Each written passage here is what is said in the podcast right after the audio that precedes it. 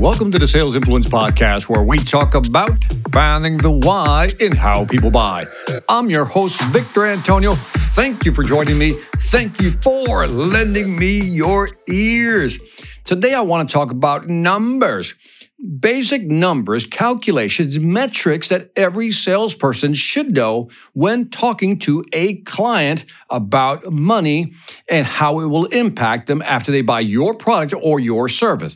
So I'm going to talk about three key numbers slash metrics that you'll need to know how to calculate to really be able to position the value of your product or service. The first one, you know which one it is. It's probably return on investment. Very common. Now, how do you calculate return on investment? First, let's begin with the definition.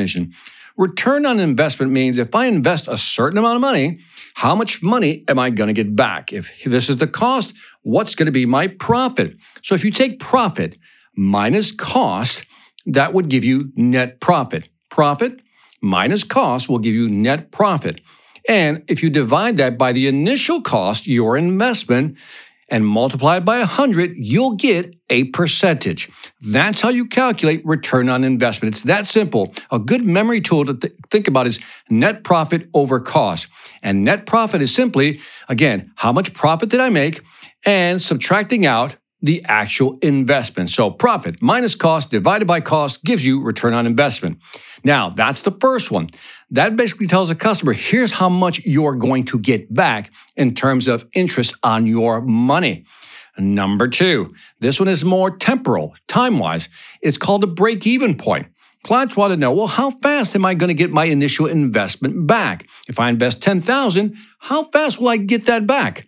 So here's how you do it. You take again the fixed cost, okay? The investment, right? And then what you do is you take the selling price minus the variable cost. Well, I know that gets a little technical right there. A variable cost and actually calculate the break even point. Let me break it down because it's not that hard.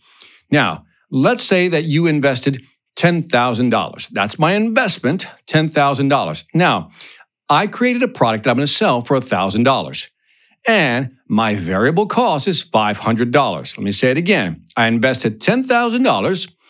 I'm going to sell this product at $1,000 and my cost to produce that product is 500. So if I take 10,000 divided by sales price minus the cost, which is $500, 1,000 minus 500, that means in order for get, to me to get my money back, my 10,000, I have to sell 20 units or 20 products. That's all. That tells me immediately that if I invest $10,000 and I sell it at 1000 and I still have some costs, right? And that's 500. So my profit per sale is 500. That's the best way of looking at it. If I sell a product for 1000 minus 500, which is my cost, that's my net profit. So if I invested $10,000 and I divide it by my net profit, it'll tell me how many units, how many packages I have to sell to get my money back. The third one, ooh, this one's a tricky one. Tricky, tricky, tricky in the sense that this one's really hard to calculate and it requires you really talking to the client. Total cost of ownership. Most people think when they buy something, that's the cost. Let me give you a visual example so you know what I'm talking about. If you buy a house, let's say for $300,000, well, that's the cost. But what is the total cost of ownership? Well, the second question would be then, how long are you going to live in that house, right? That would be the second question. So let's say you say, I'm going to live here five years. Now, what we now have to do is estimate in those five years, what's it going to cost you to maintain that house? So, for example, if your HVAC breaks down, you know, your heater or your air conditioning, how much is that going to cost?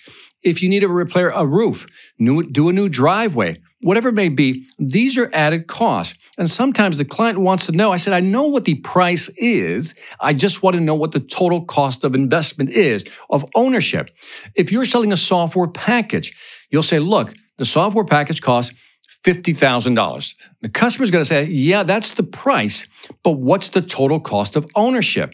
Here's where you have to kind of, you know, tread lightly in explaining this because if you buy a new software package, let's say you bought the software package and let's just say it's $50,000, something simple.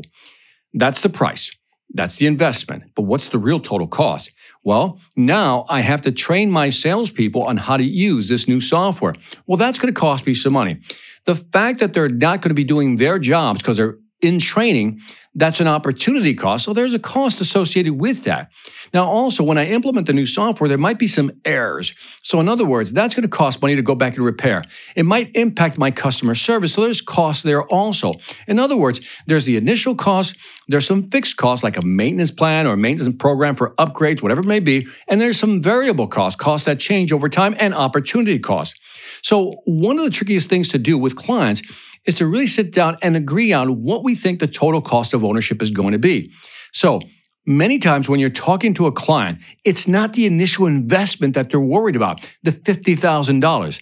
They're more worried about what's it really going to cost? What's the total cost of ownership? And you have to be in a position where you can detail that information out and say, Mr. Customer, look, it's going to cost you $50,000.